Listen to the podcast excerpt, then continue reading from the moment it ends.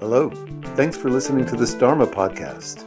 I hope you consider that in accordance with the Buddhist tradition, all of my work as a teacher is offered without charge and supported entirely by donations only. If you'd like to support this work, you'll find a PayPal button on dharmapunksnyc.com. Using a visualization and using the sort of guided practice that we did of the ideal parent to create a secure sense of attachment, security, is by no means at all new. Not just that, it's also been done in early Buddhism with devanusati, visualizing angelic beings. But for centuries, people in theistic religions have, of course, tried to establish a sense of security by having what they call a relationship with a god.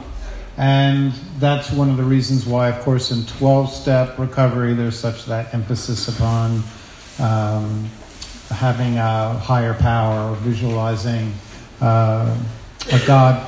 In essence, God, I'm not a God-believing person, but if you do, it's skillful. It's just an attachment figure. God is an ideal attachment figure so long as you're not visualizing a judgmental, cruel God. If you visualize God, in fact, if you think of the way people describe their concept of God, it's clearly a compensatory figure that is addressing unmet attachment needs from early life. Very often people say, my God is always there, always available, always cares about me. Well, of course, because that's what a secure attachment is. So, as a compensatory figure, it's entirely an adequate, wonderful practice.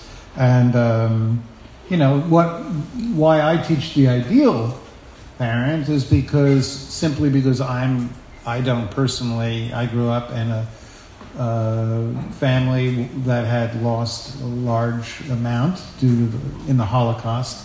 So my parents were not tending to believe that there was any benign force overlooking the universe, and that was deeply instilled in me. But still, I want this to be available, this secure visualization. So that's why I would teach the ideal parent.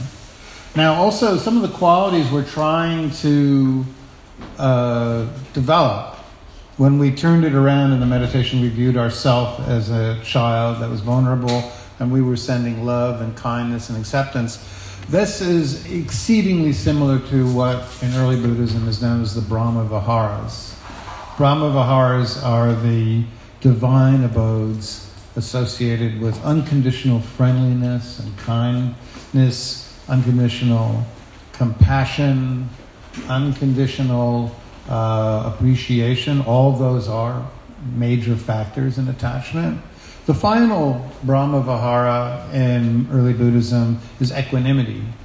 And interestingly enough, that's another quality that we need from an attachment figure.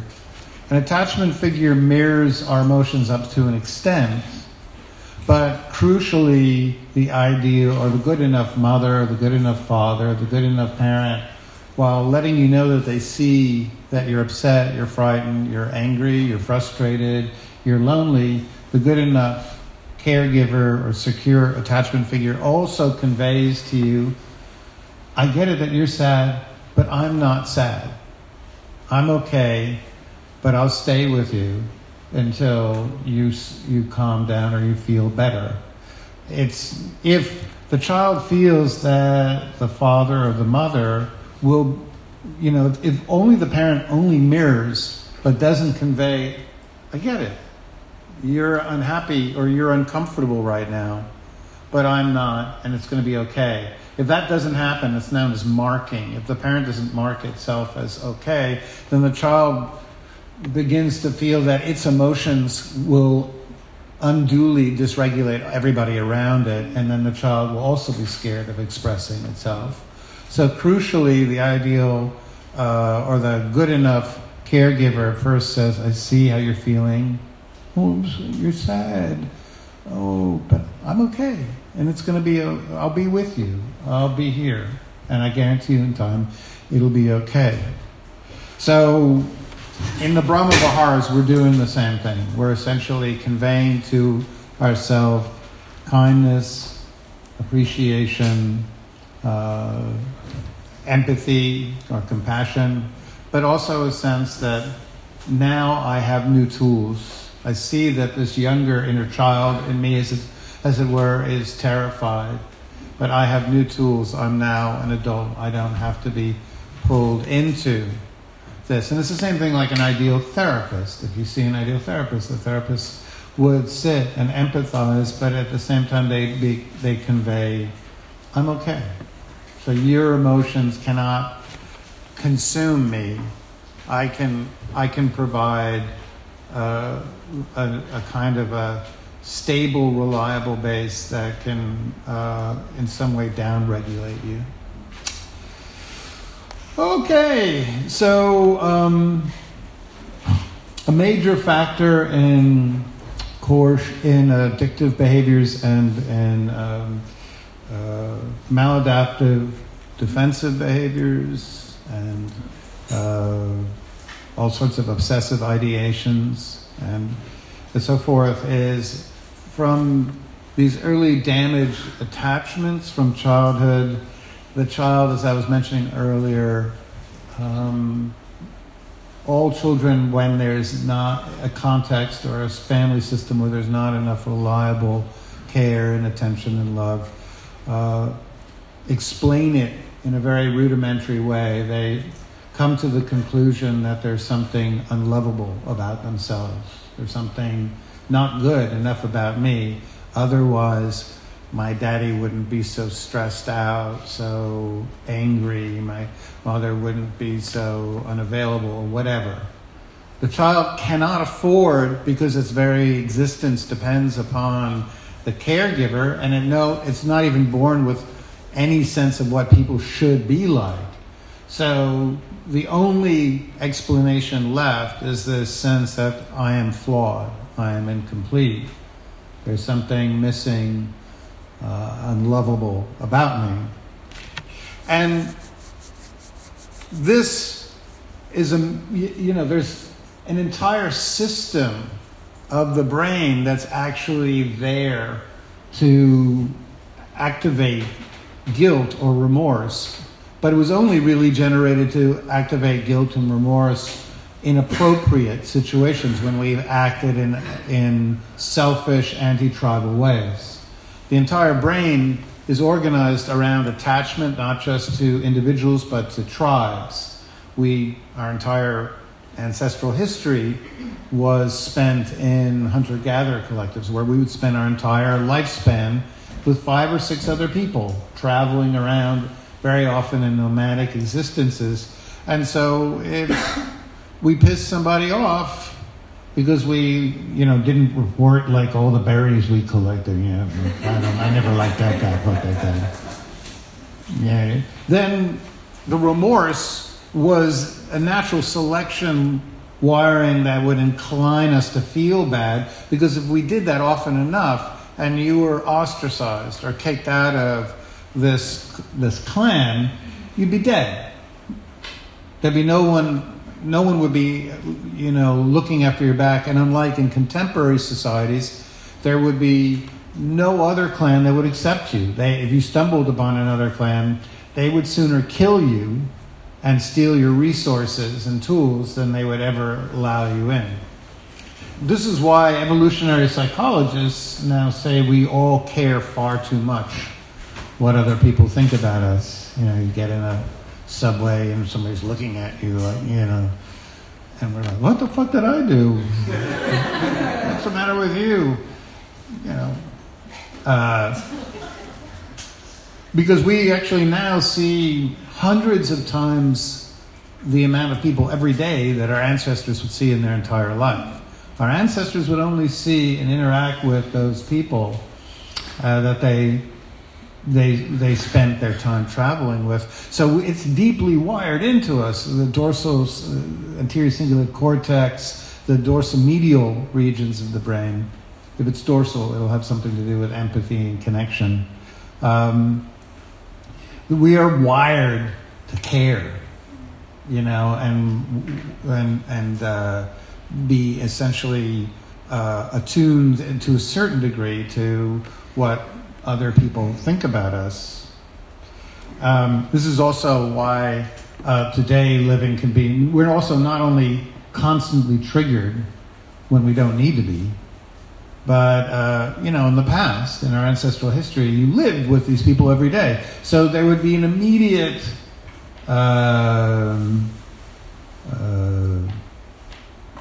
immediate contact with the person, and you'd have to resolve the issue. You said something, or they, you know, said something that you didn't understand, or made a gesture that you were kind of angry with because you felt they didn't in some way reciprocate on a gesture of kindness. You'd have to work it out with them. There was only 5 other people. You know, what else are you going to do? Yeah, you'd be right there. Today, you know, somebody can send you some kind of weird text, and now you're like, Months can pass, right? And you're like, there's not that resolution. So we can have these lingering, unresolved conflicts or possible conflicts, which is why our brains we're not actually living in brains that are ideally suited for the world we live in today.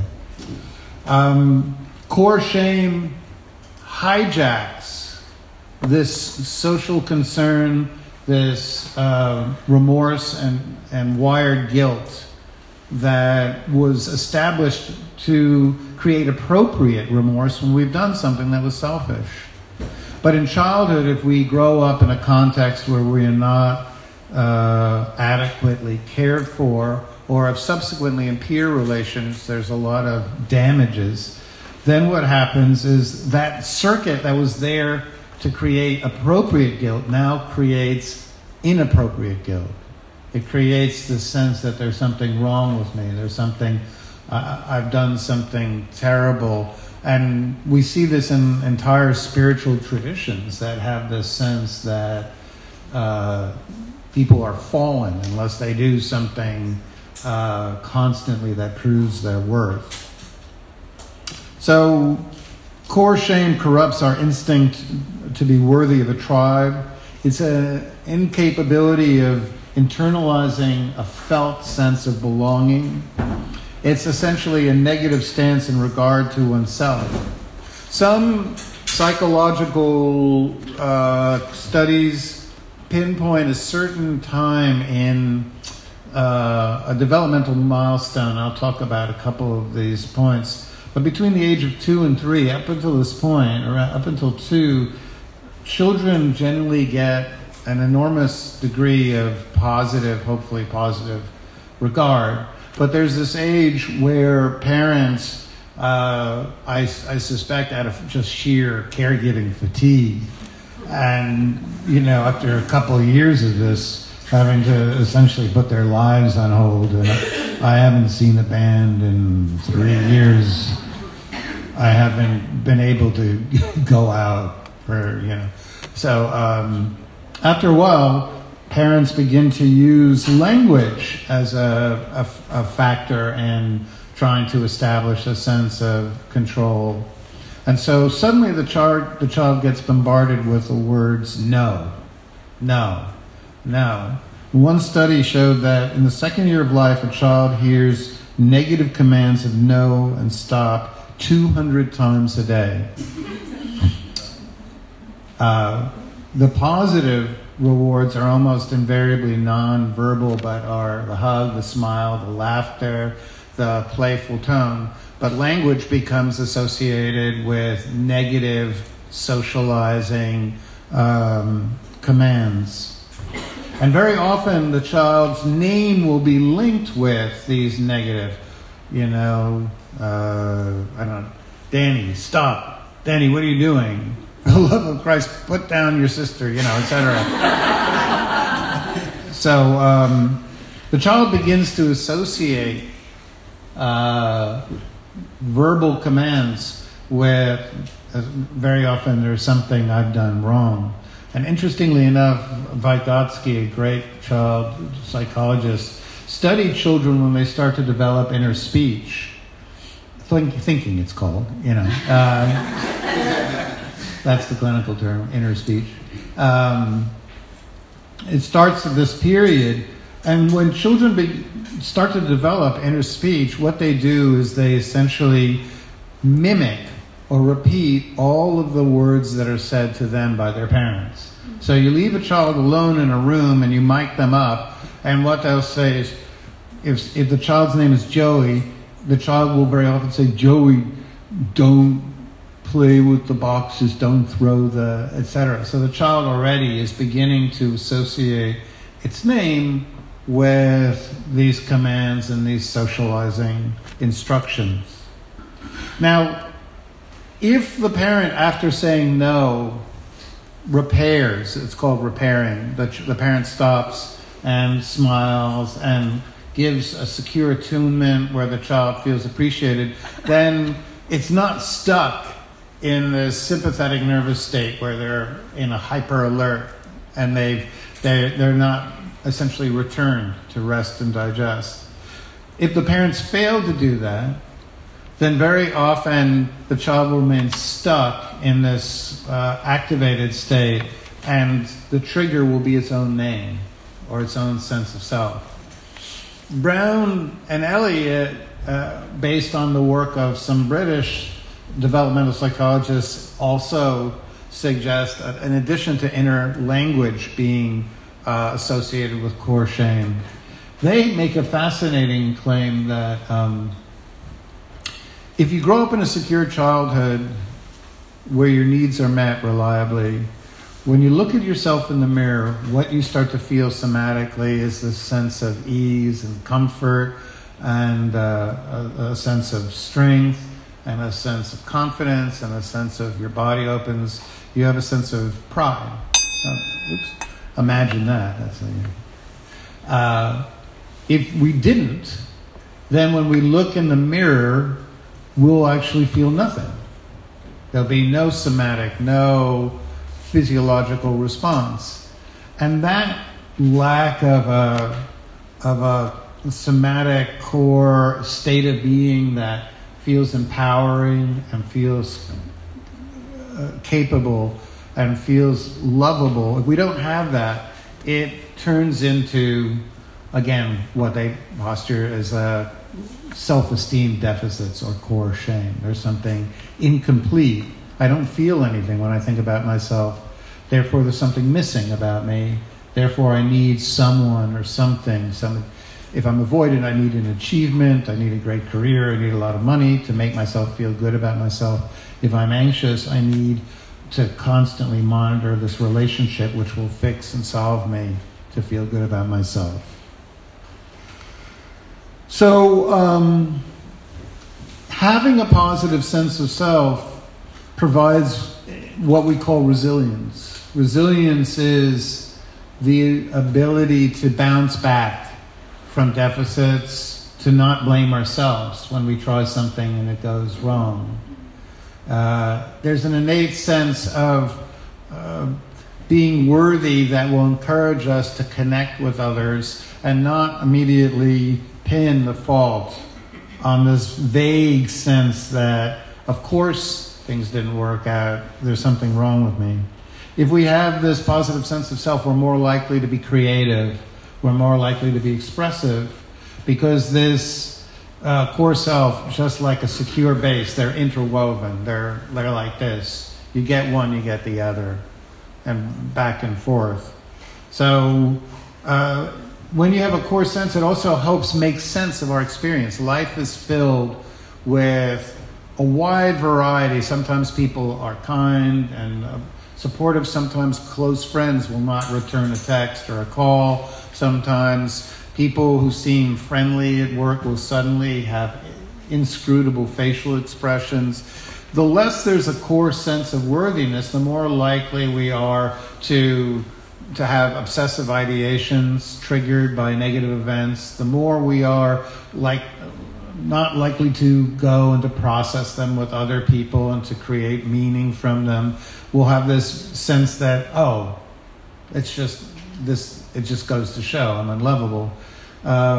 It's associated, in fact, Cozzolino, the great psychologist, says that core shame and imposter syndrome, this constant sense I'll be found out, I'm never good enough at work, I'm always one step away from, failure or whatever. He believes it's responsible for that. Certainly, I in my work see constantly that core shame leads to procrastination. People can have lots of possibilities to embrace or opportunities to grow, but they will very often be reluctant to touch that which is the very conduit to possible happiness or spiritual growth, because anything that's expressive or creative or authentic about ourselves that we want to show other people could recreate, of course, rejection. There's a possibility of rejection. People might not like our writing or our art or our dance or our spontaneity. And when the person with core shame experiences rejection, it hits them with this force that like kicks them in the gut. Of course, it only goes to show, what was I thinking? I'm unlovable. I'm not good enough. We become easily overwhelmed and stressed, constantly having to prove ourselves. Perfectionism and workaholism are associated. In fact, so many of the people I work with anxious attachment, have market tendencies towards workaholism, but at the same time, while they are dedicated, absolute, they'll work 60 hours a week to prove their value. But if you encourage them to stop and just do something creative, it'll create a sense of terror or a sense of being found out. It creates a sense that oneself is vulnerable, fragile, and must be kept hidden, because if any negative response or rejection happens, it will fall apart. And so in some people, narcissists tend to compensate for this fragile, wounded core shame by constructing this grandiose ego, which constantly needs to be fed with attention. And as I said, there's a person right now that's doing this every fucking day, all the time. And the news about it is in our faces all the time.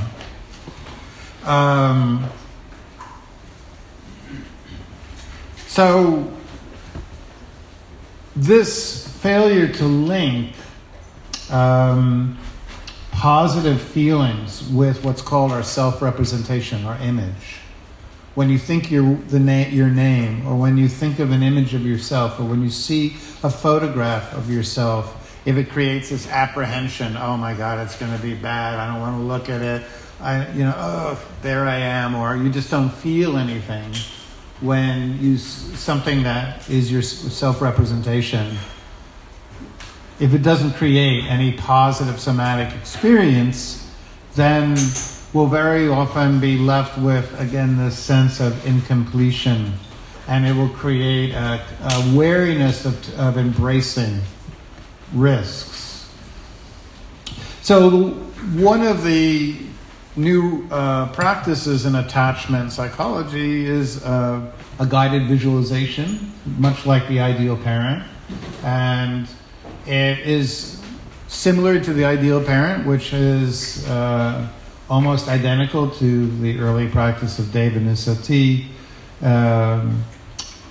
There's this practice of visualizing situations and actions that we would feel proud of, actions that are pro-tribal, where we've helped someone. Interestingly enough, studies show it doesn't have to be a real thing we've done. You could just visualize something that you would like to do that's helpful to others. Your right hemisphere is responsive to imagery, so even if you've not actually, stopped and done after school work, you'll get the, I did that. It was a nightmare for me. It's playing a ukulele. fun of screaming children. Why isn't he playing rap music? I got no neural benefits or payoffs for it. I might as well have just visualized it. I would have come up with a much, more rewarding visual of children beaming from ear to ear as I, played, these children's songs that I hobbled together. But anyway, I digress. So what we do is we create a visual that represents a pro-tribal, and I say pro-tribal because if you visualize something where you've helped others and they're acknowledging it, it will activate your dorsal and cingulate, anterior cingulate cortex, and that's the part of the brain that actually regulates endorphins and serotonin. So those two will actually begin to skyrocket. You'll feel better in your body, you'll feel less pain. The same circuit in the brain that creates physiological pain after an injury also creates pain after an attachment loss. But contrarily, that part of the brain also, when we have positive social interactions that are based on feeling that our behavior in some way is leading to the well-being of others, it will activate that circuit as well. If you like to read more about it, there's a book called Social by Lieberman where all the science is laid out. So we visualize something a situation where we've done something really positive, and then just like we did in the ideal parent, we try to connect with a somatic sense of pride and esteem, right? So we start to feel that openness in the chest, that comfort, that sort of sense of head lifting, that sense of being able to meet people's gaze, that sense of confidence as we walk, whatever we start to feel when we've done something that is helpful to others. And then what we do is we remove the image of the situation, we replace it with our own image, as you would appear.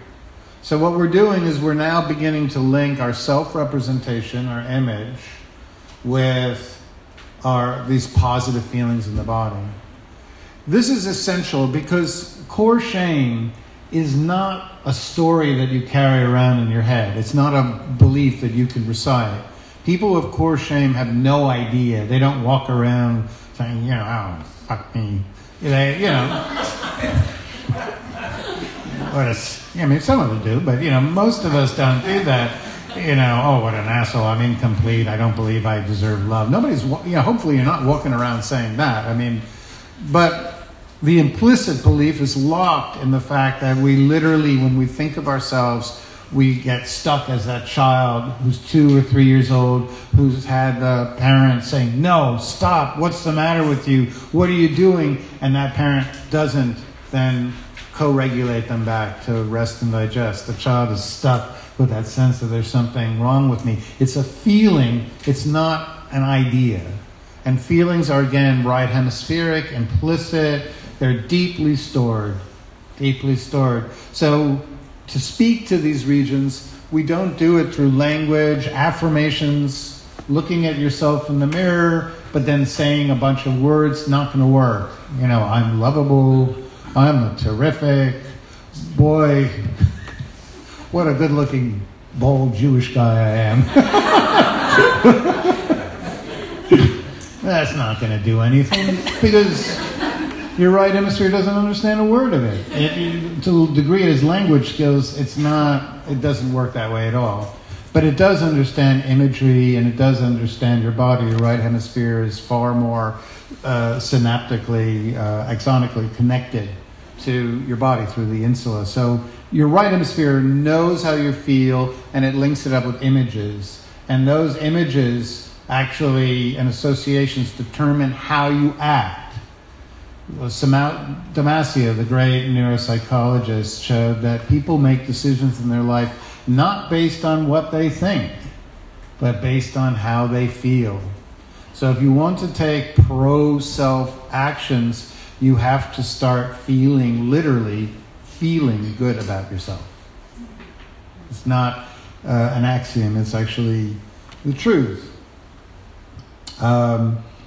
This practice is mirrored in early Buddhism. Sila and Caga Nusati, where the Buddha urged daily practice of reflecting and visualizing the beneficial acts of kindness, generosity, and following the morals of spiritual practice, to feel good about yourself. He urged this because I believe that there was a deep awareness even then that you can't think yourself into being worthy or feeling esteem. You have to literally create the feeling of being worthy for it to actually have any place to land on. So we are now going to do this visualization meditation. This is the core shame.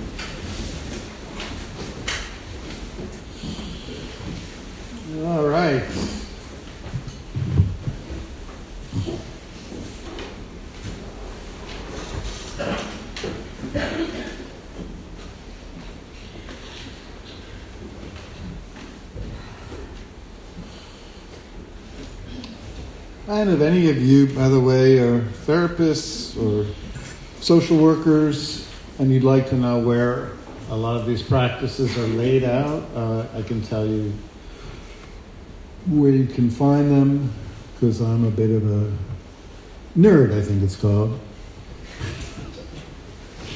So, all right. So just returning to that, closing your eyes, bobble again, just allow your body to come to a stop on its own, and just, finding a felt balance that feels good to you, and then gently tilting the head, lifting the chin to tilting the head up, like we're looking at the top of a building.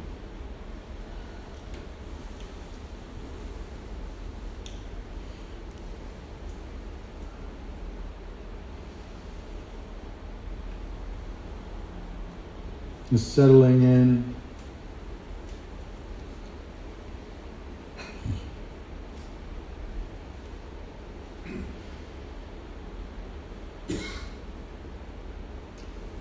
So we're going to do a little Atami Yata meditation just to start.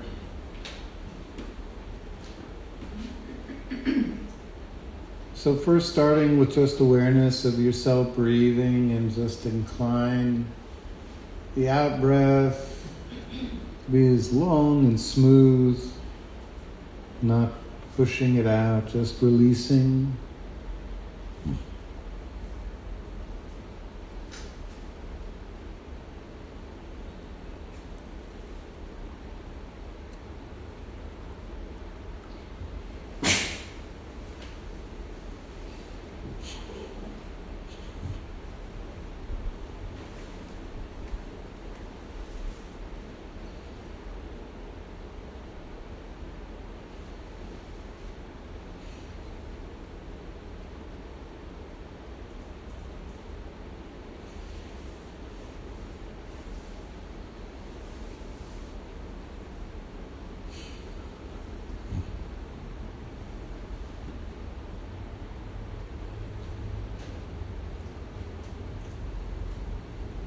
And adding into this ongoing awareness of just the sensations of your body expanding and contracting,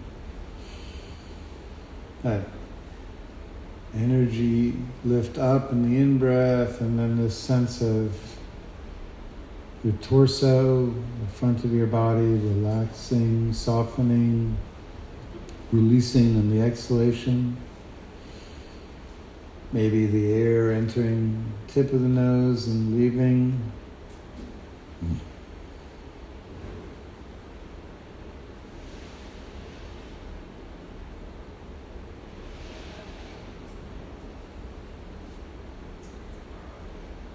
So with this awareness, ongoing presence of the breath, opening up your awareness now so that you can hear the sounds that are happening around you. Let's start with the furthest sound to your left. Just imagine you could focus entirely, just what's the furthest, most distant sound to the left. And then the furthest, most distant sound to the right.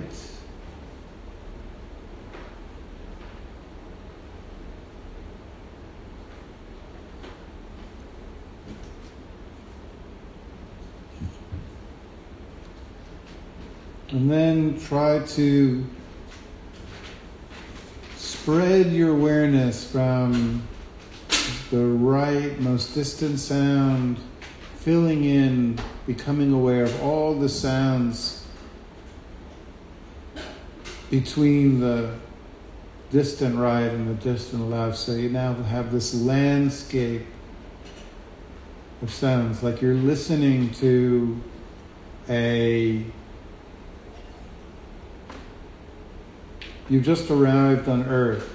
You're an anthropologist from another planet. You just landed in a body and you don't know what it's like to hear. You don't know any of these sounds. You have no judgment on what's a good sound or a bad sound. You don't know what it's like to be in a body that's breathing.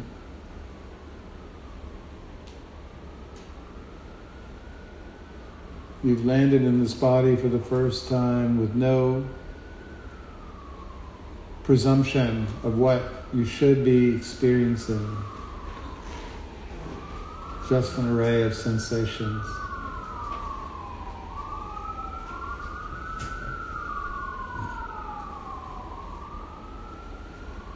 Every sound is welcome, but don't visualize what's creating the sound. You hear a siren, don't visualize the vehicle. So it's part of this ambient recording you're listening to.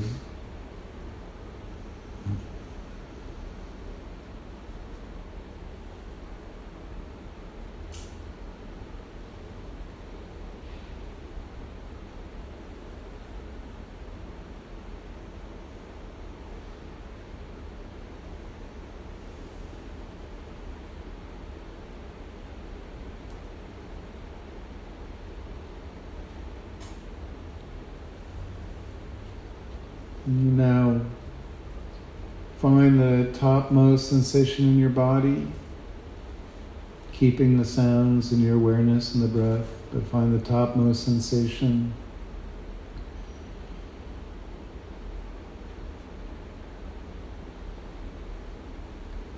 And then the lowest sensation.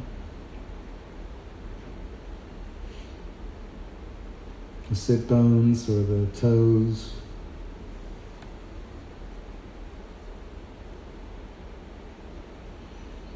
Feel the sensation that's at the utmost front of your body, maybe your belly, your chest.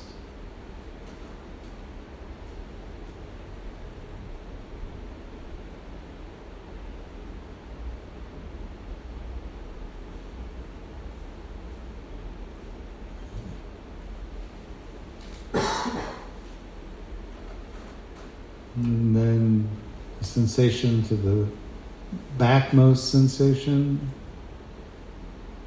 If you're sitting on a chair, just feeling the sensation of contact with the back of the chair.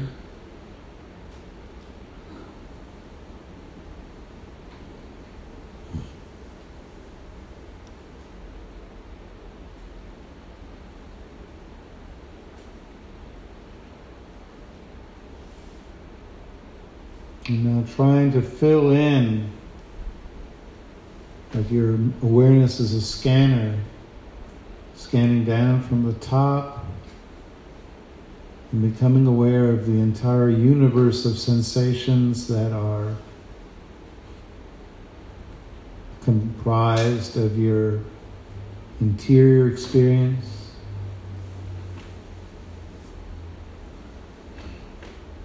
Again, you've never been in a human body before. You have no idea what to expect. It's all just, all the sensations are like stars, perhaps, fluttering in a dark night sky. Body sensations just being separated by space.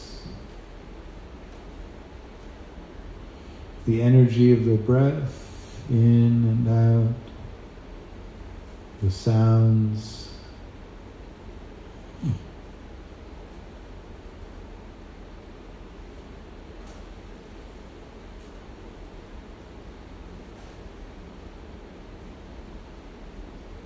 And we'll just reside here for a little while.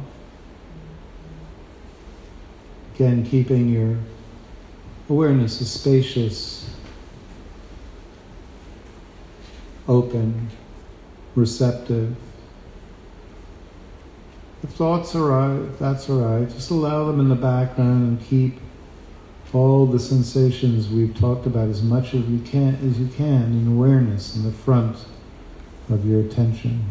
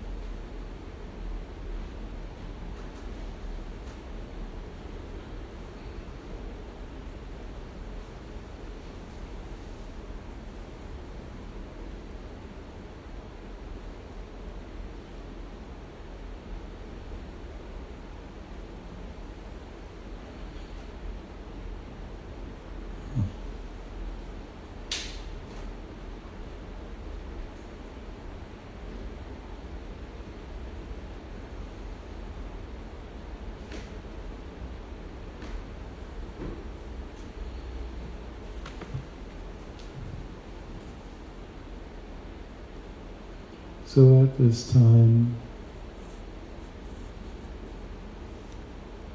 bring the awareness once again. But before we do that, actually, bring the awareness to the front of your body and just see if there's any tightness or ease in your chest, your abdomen, your throat, your face. Just survey this front of the body where there's so many expressive muscles that can either clench or relax, the area where gut feelings are most clearly discerned. Just note how this area feels.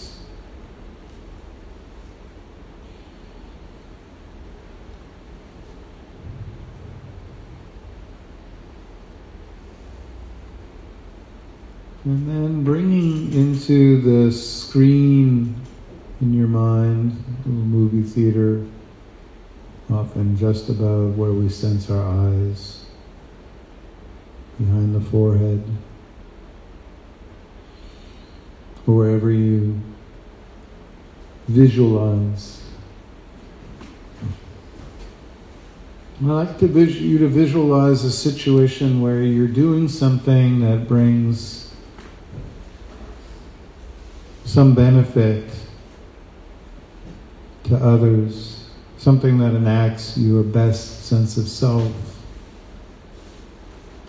something that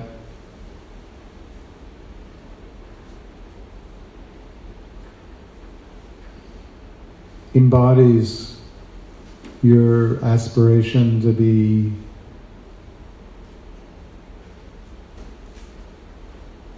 part of other beings' healing, health, something that makes you feel you're an upstanding member of a tribe. It doesn't matter if this visual is something that you actually do or something that is an aspiration. Just visualize yourself staying with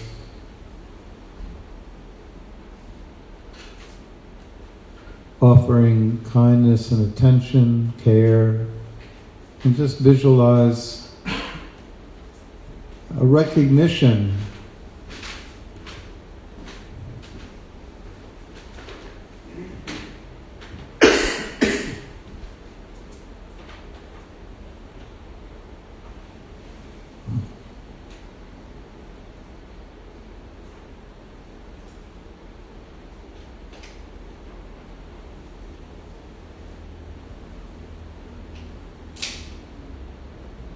See if you can really see what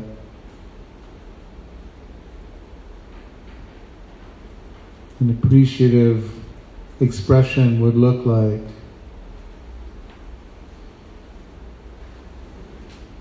Or bring to mind a context in your life already where you experience this sense of being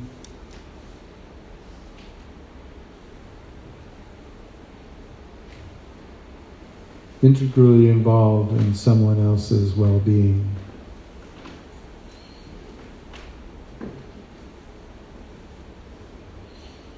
The goal is to create a felt sense of esteem. Esteem feels like an open energy moving up through the chest, not blocked. The sense of the shoulders opening, chest opening, maybe a slight, ever so slight smile.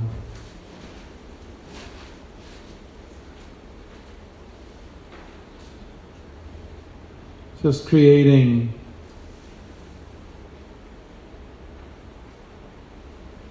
a state of being that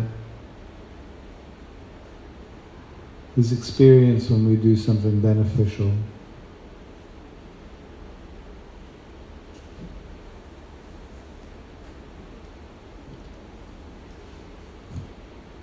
And just, if you can find even the slightest articulation of this sense of worthiness, self-value, just try to use the breath or some way just to spread it, make it a little bit, the ease a little greater, or the warmth in the chest, just spread it.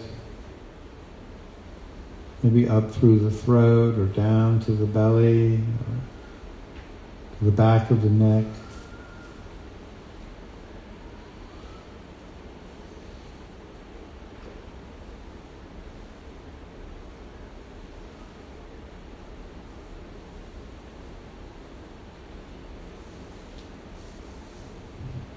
And then lastly, even if you can find just the slightest sense of ease and comfort in your body, just hold that in your awareness, drop the image of other people and just bring into an awareness, your awareness, something that represents you, your image, your name.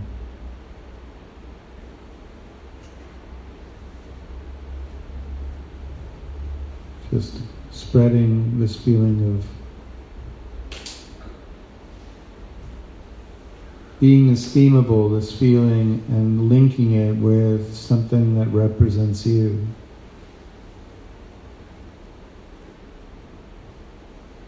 Maybe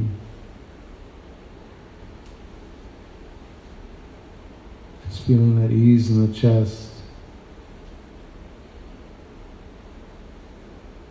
And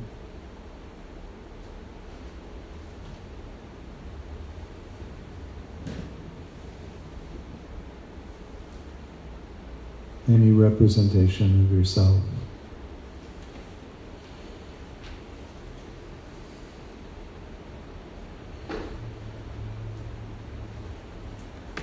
If you can even have a slight, unforced smile as you think of yourself. Open up your chest a little, creating an embodied state of strength as you visualize yourself.